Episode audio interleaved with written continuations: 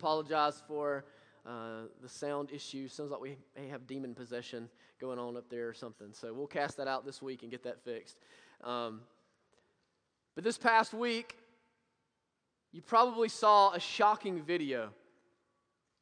There's a shocking video of Deborah, Dr. Deborah Nucatola, who is the chief doctor for Planned Parenthood. And she's sitting down and she's talking with who she believes to be potential clients or potential customers. And she's explaining to them the nature of what they do. And she says that it is becoming very common for research companies to come to them and to want to purchase the organs of these unborn children that have been slain. And so, what they do is she gathers with her team of people before the start of the day. And they decide and, and, they work to fill orders for companies like a parts house filling orders for a mechanic. And in language that is so grotesque and so calloused that it's a shock to the system. She says, if they need a lung, I'm not going to crush that part. I'll crush below it or I'll crush above it. If they need the, the head, we can actually move the baby into the breech position so that we are able to remove all of the head without damaging it. And she says it all as she crunches on salad and washes it down with water. To anyone, it is such a gross violation of the conscience that as you watch the video, it leaves you utterly speechless. It's such a violation of the, of the, of the conscience of humanity. It's such a, a blatant atrocity that you, you listen and you just don't even know how to respond. I kept assuming that it was a fake video until numerous sources validated it as being fair, including Planned Parenthood themselves, apparently. In a world filled with such human atrocities, in a world filled with, in a society filled with uh, the redefinition of marriage by five Supreme Court justices, in a society in which children are being put out there so that their organs can be consumed by companies, in a society that is clearly devolving, how is a Christian to think? How is a Christian to see it and, and process it and understand it? How is a Christian to relate to it? I think what we should see, brothers and sisters, is that the abortions and homosexual marriage and all of the global atrocities happening right now at this very moment are all not the problems in and of themselves, but they are symptoms of a greater problem. They're symptoms of a greater disease. This morning, if you have your Bibles, turn with me to Matthew chapter 9. As we come to Matthew chapter 9, the religious leaders of Jesus' days are becoming increasingly, increasingly uncomfortable with him. They're becoming increasingly sarcastic toward him and skeptical of him as Jesus is establishing his authority and his credibility as the Messiah, as the sent one from God. And I think as we read Jesus' interaction with a man named Matthew and some of Matthew's friends, I think we're able to, to get to the root of this problem and to see the solution to this problem, to see how it is that we should open up our minds as believers of the gospel to process it. So if you would stand with me as we read God's word together, we'll read Matthew chapter 9, verses 9 through 13. And God's word says, as Jesus passed on from there, he saw a man called Matthew sitting at the tax booth, and he said to him, Follow me. And he rose and followed him. And as Jesus reclined at table in the house, behold, many tax collectors and sinners came and were reclining with Jesus and his disciples. And when the Pharisees saw this, they said to his disciples, Why does your teacher eat with tax collectors and sinners? But when he heard it, he said, Those who are well have no need of a physician, but those who are sick. Go and learn what this means. I desire mercy and not sacrifice, for I came not to call the righteous, but sinners. May God bless the reading and the preaching of His word this morning. You may be seated. So, when we come to verse 9, it says that Jesus is coming through town and he makes eye contact or he, or he approaches a man named Matthew. And Matthew is a tax collector. It is very likely that Matthew is working as a tax collector in a tax booth that would have been right off the coast of the Sea of Galilee. As the tradesmen were going in, they would pay the taxes to the tax collector. Now, you can imagine that tax collectors are never really seen as the positive people of society, right? Like, none of you are fired up when the IRS calls your house. None of you look forward to a letter from Uncle Sam telling you the taxes that you owe. None of us do. Tax collectors in this day, though, were of a whole nother level. Tax collectors in Jesus' day were seen as the worst of society. You see, what the Roman Empire would do is as the Roman Empire would conquer your nation, they would then require your nation to pay taxes to the empire, to fund their architectural enterprises, to fund their military advancements. And so the way that they would collect these taxes is that they would set a rate and then they would hire somebody from within your nation. They would hire, in other words, they would hire one of you. And they would hire that person and they would give that person the support of the Roman military to enforce. They would set a tax rate, and then that person was actually allowed to set a tax rate that was higher than the Roman tax rate, and they could just keep everything that was extra above that. So, the way a tax collector made his money essentially was by ripping off his, na- his fellow countrymen in the name of Rome with the power of Rome. And so you can imagine that if one of you were raised up, we wouldn't like you here. You would not be our favorite person. And so, as we see throughout the Gospels, tax collectors are linked in a category with sinners. It's always tax collectors and sinners because they are seen with such reproach and seen so negatively. And so you can imagine that as Jesus is making his way close to the Sea of Galilee, that Matthew regrets making eye contact with him. Matthew is probably used to, as the, as the religious leaders would come through the town, he was probably very used to letting his eyes look down and avoiding eye contact at all costs so that perhaps he doesn't have to hear the rebuke, or he, maybe even worse, he might have to see their glares down their noses at him. And so, certainly, as Jesus and Matthew made eye contact, Matthew would have expected the same. He would have expected Jesus to rebuke him for his criminal ways, that he would rebuke him as a swindler, as a tax collector, and a sinner. But instead, when Jesus makes eye contact with Matthew, he issues to him an authoritative call. He says, Follow me. Follow me. Come with me. Go where I'm going. Be one of my students. I'm recruiting you to come and be in my inner circle. I'm recruiting you to be with me. I want to identify myself with you. Now, I think maybe the most stunning part of this is to think about where Matthew is. This is not a recovering tax collector. This is not a, a, a, tax collector that is showing some sort of repentance on the front end, is it? This is a tax collector, and where is he? He's in the tax booth. This is a sinner in the midst of his sin. This is a sinner living in sin. This is a sinner in the midst of his lifestyle of sin. And Jesus looks at him and says, Hey, I want you to follow me. I want you to come with me. What does Jesus not say? Jesus does not say, Go and clean yourself up a little bit and come back and talk to me. Jesus doesn't say, Go, pay back all that you've stolen from people, and then come back and talk to me. Jesus doesn't say, Go and make right every wrong that you've done, and then come and be one of my disciples. No, what does Jesus say? Jesus looks at this man in the throes of his sinfulness and says, Hey, you follow me. Come on. Don't, you don't have to clean yourself up first.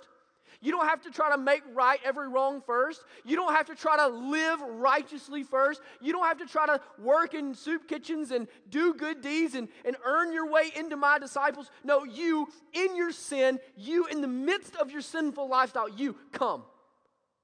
Come and follow me. This morning, I hope you understand that. That you don't have to clean up yourself to come to Jesus. Man, there are some of you, and that's where you are. There's some of you, and in your mind, you're saying, I want to be with Jesus. I want to honor him with my life. I want to know the peace that he brings and the hope that he brings that won't shame me and the joy that he may, brings that won't leave me and the significance that he brings and the security that he brings. And so, what I need to do is I need to fix some things in my life first. I need to put some pieces together first.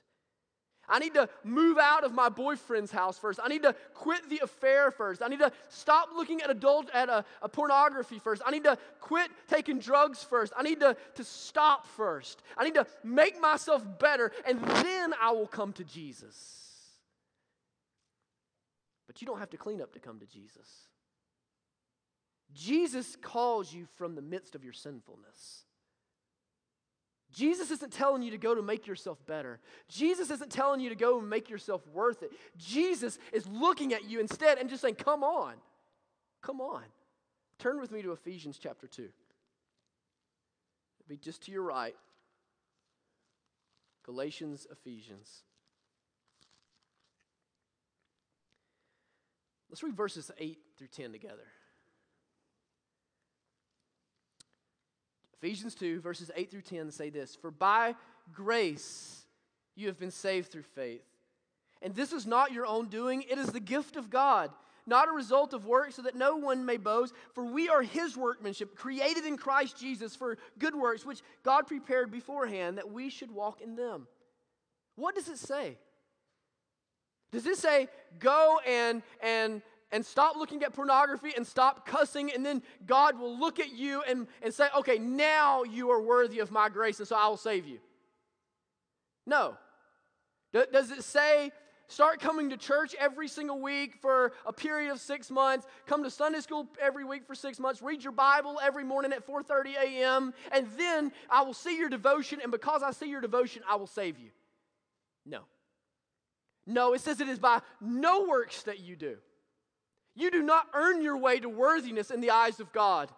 You do not earn your way to significance in the eyes of God. You do not earn your way to righteousness in the family of God. No, it is by grace that you were saved until the rich mercy of God, until the overwhelming grace of God comes into your life. Verse 3 says, You were children of wrath. No, you don't have to clean up to come to Jesus. You don't have to get your family on track and your life on track. No, Jesus looks at you where you are and he issues to you the same call that he issues to Matthew Come, follow me. Follow me. Looking back at our text in Matthew 9, I think it's also significant to notice that he gives them the same call that he gives to the other disciples in Matthew chapter 4. Remember when, when back in Matthew chapter 4, if you were here with us when we were preaching through that part of Matthew, you have uh, the call of, of uh, James and John and Andrew and Peter. They're fishermen, right? And they're out on their boat, and he looks at them and he says, What? Follow me. Follow me, and I will make you fishers of men. It's an unqualified call. And immediately, all of these fishermen abandon their livelihoods and leave all of it behind, and they immediately follow after Jesus. Well, he looks at Matthew and he says, What? The same thing. He says, Follow me, come after me. You see, there's not, there's not two different gospels here. There's not a, a gospel for fishermen and a gospel for tax collectors. That there's not a, a gospel for white, uh, uh, white collar, affluent, and blue collar, poor. There, there's not a gospel for the homeless people and the middle class people. There's not a gospel for those that are in the prisons and those that are in the church pews. There are not different gospels. Every person receives the same unqualified call to discipleship from Jesus, and it is this follow me. Follow me. Follow me. And, and, the call to follow Jesus is always a call to abandon everything else. You can't go to Jesus without leaving what's current, right? You can't go to Jesus without leaving what's behind. So it's always, I'm leaving who I was, I'm leaving what I've done, I'm leaving who I've always been to go and be someone new in Christ, to go and be someone new as a disciple of Jesus. And so, following Jesus, whether you're in the prison or in the church, wealthy or poor, Africa or America, is the same. I'm, I'm leaving everything, I'm following Jesus, I'm bringing my life under his lordship. Now, this morning, here's what somebody said when I said that. I knew it. I knew it. I knew there was a catch. You told me I didn't have to clean myself up. You told me that I didn't have to clean myself up before I came to Jesus. And then, at the very same breath, you said that I had to leave everything to come and follow Jesus. But here's what I want you to see I want you to see the order here. Jesus loves Matthew. Jesus wants Matthew before Matthew ever commits himself to follow him. Jesus wants Matthew before Matthew ever leaves anything. Jesus loves Matthew while Matthew is sitting in the tax booth. Jesus loves the adulterer while he's in the adulterer's bed. Jesus loves the homosexual that's in a homosexual marriage right now. Jesus loves them in their sinfulness. But the call doesn't change. Jesus doesn't, he, he always tells us what? What we've been talking about. Count the cost to come and follow me. Count the cost to come and follow me. You don't have to clean up first. You don't have to put your life in order first, but you do have to leave everything to come after me. But he loved them first, and he wanted them first. He loved them before without they didn't have to earn his love. They didn't have to clean up for his grace. No, he was going to that was on the table. That was there. And it's there for you. It's there for you. It's there for you that are in despair because you've never been able to measure up.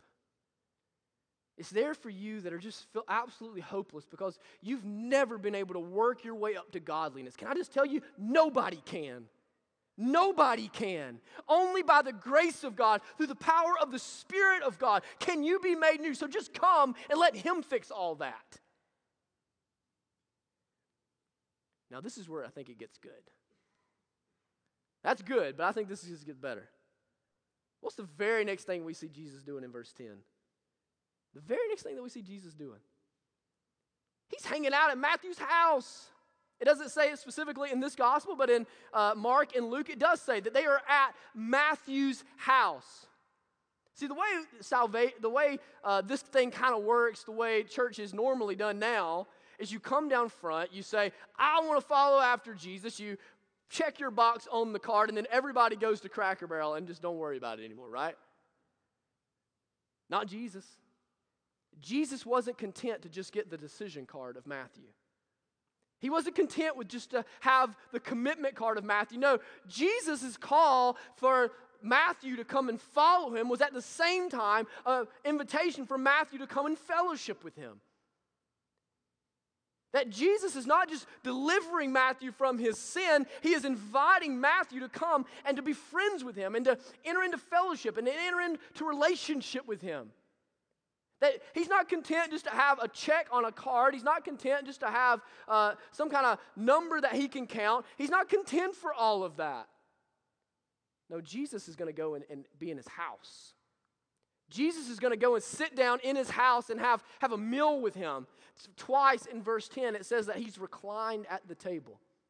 Reclined at the table. This is the picture of, of you just chilling, you just hanging out, having a good time with your friends. It's, it's just everybody coming over to eat barbecue and watch the, the Alabama game, right? It's, it's everybody just coming and gathering around the table and eating some Rotel dip and some barbecue and some cheesecake and just having some good times, right? This is what Jesus is doing. He's went into Matthew's house to recline at the table with Matthew. I want you to hear that. Jesus isn't just here for your salvation, He's here for your fellowship. Jesus is not just calling you to salvation, He's calling you to fellowship. He's calling you to friendship. He's calling you to relationship. You are not just a statistic in the house of God. You are not just a statistic in the kingdom of God. We've made church so much about numbers and we've made it so much about what we can count and all of that. You are not a statistic in the house of God. You are a child. You are a son. You are a daughter seated at the king's table, fellowshipping with him in relationship. He's not interested in just building a great census. He's not interested in just writing a big, thick book of names.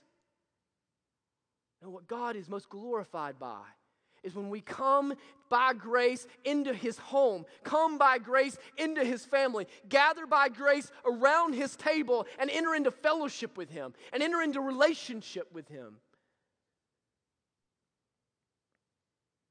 But there's a big and in our text here. There's a big and. Look at it with me in verse 10. And as Jesus reclined at the table in the house, behold, many tax collectors and sinners came and were reclining with Jesus and his disciples. And his disciples. Guess what that means? That's us. That's us. It wasn't just Jesus going to fellowship with the sinners. Jesus is perfectly comfortable. If you read throughout the Gospels, he is perfectly comfortable being surrounded by disreputable people. Jesus is perfectly comfortable being surrounded by messy people. Jesus is perfectly comfortable being surrounded by people that got all kinds of problems and all kinds of baggage and all kinds of issues and all kinds of drama. Jesus is perfectly content being surrounded by them all the time. As a matter of fact, he seems to go out looking for them, seeking them out. But guess what? Everywhere Jesus goes, guess who else is there? His disciples are there. It's not just Jesus that's fellowshipping with sinners, it's, it's the disciples that are fellowshipping with sinners. It says that that day at Matthew's house, Matthew was not the only one there. In fact, there was a party at Matthew's house, and all of the tax collectors, and, or many of the tax collectors, and many of the sinners come and they gather around the table. These are people that are so sleazy that they kind of just make you feel dirty when you hang around them. You ever been around somebody like that? Like you have lunch with them, you're like, I need to go take a bath. Like these are the people that Jesus is having fun with and having a meal with. These are people that are so uh, infamous for their sin. For their sin, their sin is so renowned that they are just called sinners. Like that's just who they are. That's their label in life. They are just a sinner. They're tax collectors and they're sinners. They're, they're prostitutes and they're, they're swindlers and they're just crooked people. And Jesus is chilling at the table with them and his disciples. Here's what that means if we're going to follow Jesus, we're going to follow him to the same places that he goes. If we're going to follow Jesus, we're going to follow him to the same places that, G- that Jesus goes. And where does Jesus go? Jesus goes into the home of the sinners. Jesus, in fact, invites them over to the homes of his disciples. This is Matthew's house, and he's inviting all the other sinners come, recline with me, come, enter into fellowship with me, come and dine with me. If we're going to follow Jesus, we're going to follow him to the same place following Jesus and fellowshipping with Jesus requires us, as his disciples, to at the same time fellowship with sinners. It requires us to dine with sinners. That's why it's a core value here at our church. That's why, of the five things that we've melted down, all the things that we're supposed to do as a church family, that's why one of them was irreducible, that it had to be that we were going to dine with sinners. Because if we're going to fellowship with Jesus, if we're going to follow Jesus, we at the same time are going to have to fellowship with the very messy people that Jesus fellowships with sinners. You see, there's no time in your life that you look more like Jesus than when you dine with sinners for the glory of God. There's no time. Jesus' ministry, Jesus' mission, all the way from Bethlehem to the cross, when the Word became flesh and dwelt among us, was for one purpose. Jesus came to earth, left the throne room of heaven, that he might come and dine with sinners, so that he might die for sinners and set them free. And if we, his disciples, are going to look anything like him, we must do the same thing. We must have meals with people we're not comfortable with. We must spend time around people that are going to tarnish our reputation. We must spend time around the people at school that is going to cause everybody else to think lesser of us. We must go to lunch with the people at work that everybody else looks down upon. Everybody else is annoyed by. Everybody else just thinks it's disgusting. We're going to go to lunch with them. Why? These are the people that Jesus sought out. It's who that needs the doctor? It's the sick. The sick need the doctor. It's the sick that we go to with the good news of the gospel that Jesus came to dine with messy people. Now, where in your life right now is that happening? Where in your life right now is that happening? Where in your life do you see your, yourself dining with sinners and seeking out sinners? Where in your life do you see yourself having them at your dinner table? When are you taking them out to lunch? How are you showing them true fellowship, true friendship, true relationship? Not just to do something because the church told you to, but, but friendship. Those are the moments that you look like Jesus. Those are the moments that you're fellowshipping with Jesus. But let me give you a warning it's going to be messy. It's going to be messy. It's going to be hard. Think about Paul. In 2 Corinthians 13, Paul tells us that he was shipwrecked and that he was beaten, that he was abandoned, that he was hungry, that he was in prison, all for the sake of preaching the gospel. Think about Jesus. Jesus has disciples that doubt him and disciples that deny him, a disciple that even betrays him. I think about our brother Shabani right now. He's the pastor that we partner with in Swaziland. We were here when he was here and we were talking. He was talking about men in his church that have multiple wives, which is clearly against the teaching of Scripture. They come to the gospel and they come to him and say, All right, Shabani, what do we do now? We, we, can, we can divorce all of the women except our first wife and, and throw them out, and they will have no way to provide for themselves. They will have no home to live in. They will have no food to eat. Or we can deny the teachings of Scripture that it is between one man and one woman for life, and we can continue to have them as wives and care for them. How do we deal with that? Now, that's messy ministry. Come on, you got an answer? I'm sitting here talking to Shabani. I'm like, I ain't got that in my church. But ministry's messy, brothers and sisters. When you really get into true gospel ministry, and I believe that's what Jesus is modeling for his disciples here, is what true gospel ministry looks like. But when you get into true gospel ministry, there's going to be some sleepless nights.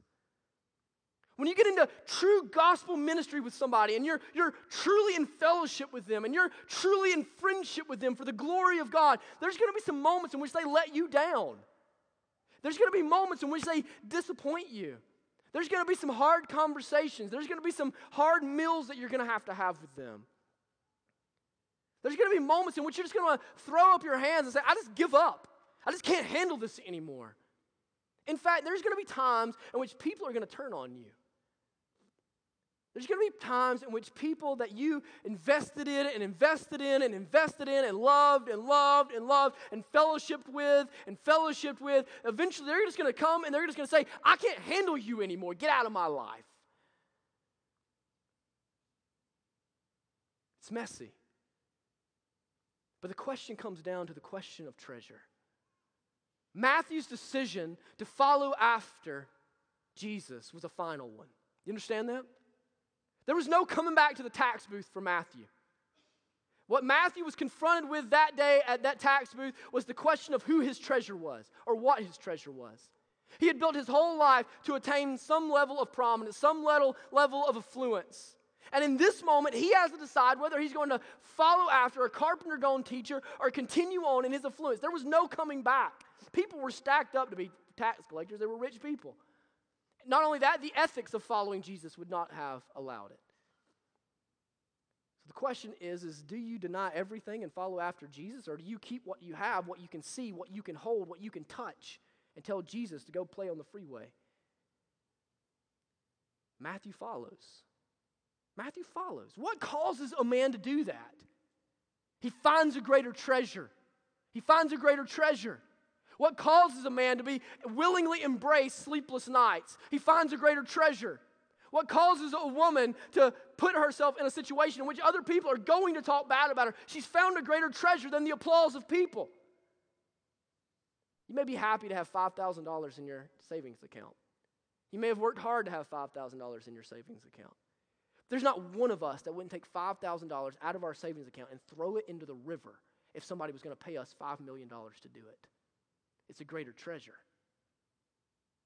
We embrace messy ministry. We embrace difficult ministry. We embrace a harder life because we know that in Christ we have found a greater treasure. We know that in Christ we have found a treasure that will endure after every nation has faded away. We know that in Christ we have found a treasure that will me- never melt in the eyes of a man. So, as we follow after Jesus and as we fellowship with messy people, we understand messy ministry, but understand, brothers and sisters, it is beautifully messy. I know for a fact that there are people in this room this morning I, have heard your testimonies. And you are here because there was somebody that refused to quit on you. You are here because there was a godly dad that refused to fellowship to stop fellowshipping with you.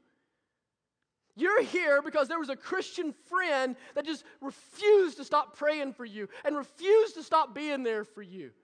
You hurt them, you wounded them, you disappointed them, and yet they persevered because they had a greater treasure. They persevered because their love for you was bigger than all that. It transcended all of that. And they pressed on and pressed on and pressed on. And today you've got your bruises and today you've got your scars. But there was somebody that loved you in your sin and called you to Jesus from your sinfulness by the power of the gospel. And today you stand here with a life that has a testimony of a beautiful mess. So it's hard. It's difficulty, difficult and it's disappointing, but it's worth it. It's worth it because we have found the greater treasure. It is worth it because people rarely are saved in a week. People are rarely saved in a service. People are instead saved over the course of a lifetime. I'm afraid that too often our modern Christians are used to neat, clean ministry. We want our, all of our outreach events to last for a couple of hours at the church that we can clean up after and then go home. We want all of our ministry to happen within a couple of hours on a Sunday so that we can compartmentalize that, check that off the list, get that out of the way, and then go about our lives and do what we want to do the rest of the week. But gospel ministry requires daily sacrifice. Gospel ministry requires daily perseverance, it requires daily grind because it's just not that neat. It's messier than that. The Pharisees come and they ask Jesus' disciples some question, a question. And it's a question that I'm told, if you understand the original Greek here, is dripping with sarcasm. That they look at Jesus' disciples and they say, Why are you willing to be with this guy? Why are y'all with all of these people? Do you not understand that your reputation is going to be damaged like theirs? Do you not understand that people are going to begin to look at you like a tax collector and a sinner? You see, in, in antiquity, the way that it would work is whoever it is that you ate a meal with, that was who you identified with as your social group. And this is a time in which social groups and social classes were very rigid. As you have Jesus risking ceremonial defilement that he might eat with tax collectors and sinners. And then his disciples doing the same thing. And the Pharisees look and they're perplexed. They say, Are you crazy? Are you crazy? You are making a decision that you cannot unmake. You are going down a path that you cannot return from. This is forever.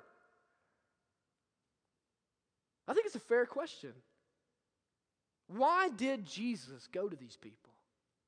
Why did Jesus fellowship with these people? Why do we now, as his disciples, need to fellowship with these people? Why do we need to have them into our homes? Why do we need to take them out to lunch? Why do we need to go to the ball game with them? Well, the first thing is pretty simple. Jesus doesn't leave us to have to wonder. He tells us, He says, It's those who are well who have no need of a physician, but those who are sick. Jesus says, The reason I'm with them the reason I'm eating a meal with them, the reason I'm fellowshipping with them, the reason I'm in a, in a friendship with them is because they're sick. They need a doctor. See, what I think we see in Jesus' life, and I think this, is, this speaks so much to the way I introed the sermon about Planned Parenthood and how we're supposed to see the world, is Jesus saw past the symptom into the disease. Jesus saw past the symptom into the heart of the sickness itself. We always focus on the symptoms. We always focus on the pain that we see.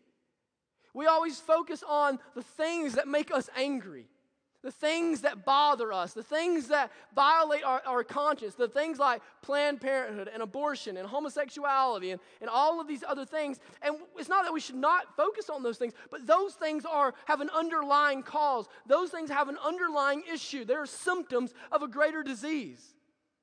And so Jesus is able to, to cut through those symptoms and to see the disease as it truly is but not me. In my life, what I typically find out is that I'm really quick to decide that someone is not worthy of Jesus.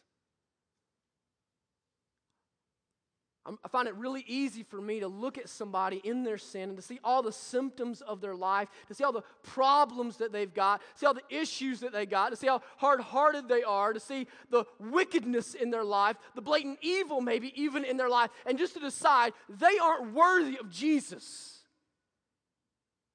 And so I don't fellowship with them. I don't have, I'm not friends with them. I don't dine with them. But not Jesus. Jesus cuts through the symptom and gets to the heart. And when he gets to the heart of the sickness, what does he experience? And, and obviously, this happens all at one time for Jesus, but I'm trying to, I'm trying to uh, flesh it out for us. Mercy right? Notice, notice mercy is at the center of what we're talking about. He, this is how he rebukes the Pharisees. Go and learn what this means. I desire mercy and not sacrifice.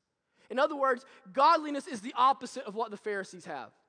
God, the way the, the Pharisees were is the Pharisees were, uh, had a lot of knowledge, they had a lot of head knowledge about the truth, but they had never applied it to their hearts. They were filled with all of these religious rituals, and yet they had no mercy. And Jesus says we need to flip that over. And so I think what we see in Jesus' life is a great deal of mercy.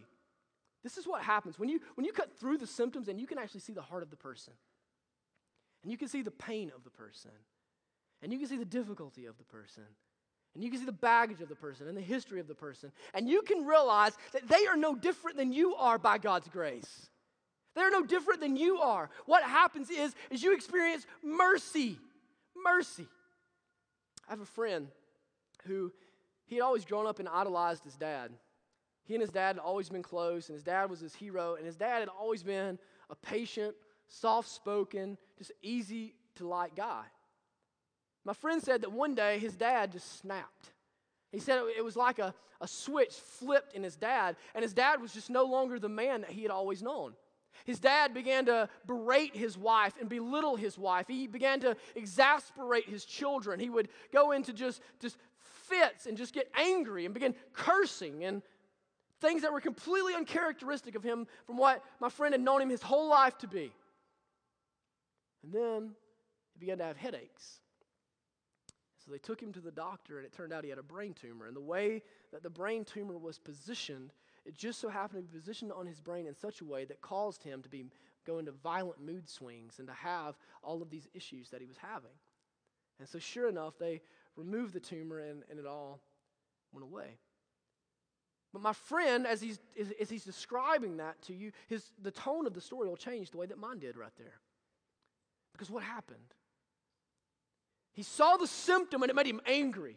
He saw the symptom and he couldn't understand it. He saw the symptom and he said, I just want to punch my dad. Until I knew there was an underlying disease. Until I knew that there was an underlying cause behind what he was doing, that this wasn't really all him, right? The reason we have no mercy is that we focus on the symptoms. The reason that we have no mercy is because we, we see the person at school and we see what they represent and we see how they live and it disgusts us. The reason we have no mercy on the people that we work with is that we see their lifestyle and we know it's not right and it violates our conscience and it angers us and it repulses us. But if we could get through the symptoms to the heart of the disease, rather than being repulsed, we might have mercy. Is mercy hard for you? Is mercy hard for you? It was for the Pharisees. The Pharisees saw what everybody else couldn't do and what they did. The gospel sees what it will do in you. The Pharisees looked down their nose, belittling everyone that they came into contact with. The gospel reaches out its hand and calls you out of the miry clay. Pharisees excluded other people so that they could stay with their group of, of intellectual high lives. The gospel breaks through isolation and reaches its hand out to every sinner that's willing to repent of their sin and trust in Jesus. Let me ask you are you more like a Pharisee or Jesus? Sobering question. But examine the mercy in your life. Examine the lack of willingness to go and to dine with sinners, to fellowship with sinners. Look in your life and see if there's mercy there. Because it may be that you are more like a Pharisee than you are like Jesus, and fellowshipping with Jesus will require you to dine with sinners.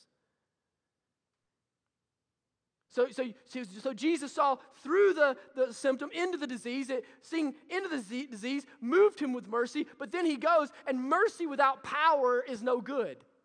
It doesn't matter if I have mercy toward a homeless person if, they don't have, if I don't have the resources to give them the food to meet their need. So, lastly, Jesus goes to them because he has the cure. He has the cure. We go to them not just to, for the sake of going to them, we go to them because we have the cure. We have the cure, and we know that there is no case of sin that is so severe that the gospel cannot set them free, that the gospel cannot make them well. And so, we as Christians, as salt and light, go into the darkness of this world and we fellowship with sinners and we dine with sinners, not just for the sake of doing so, but that they might have hope in the gospel too.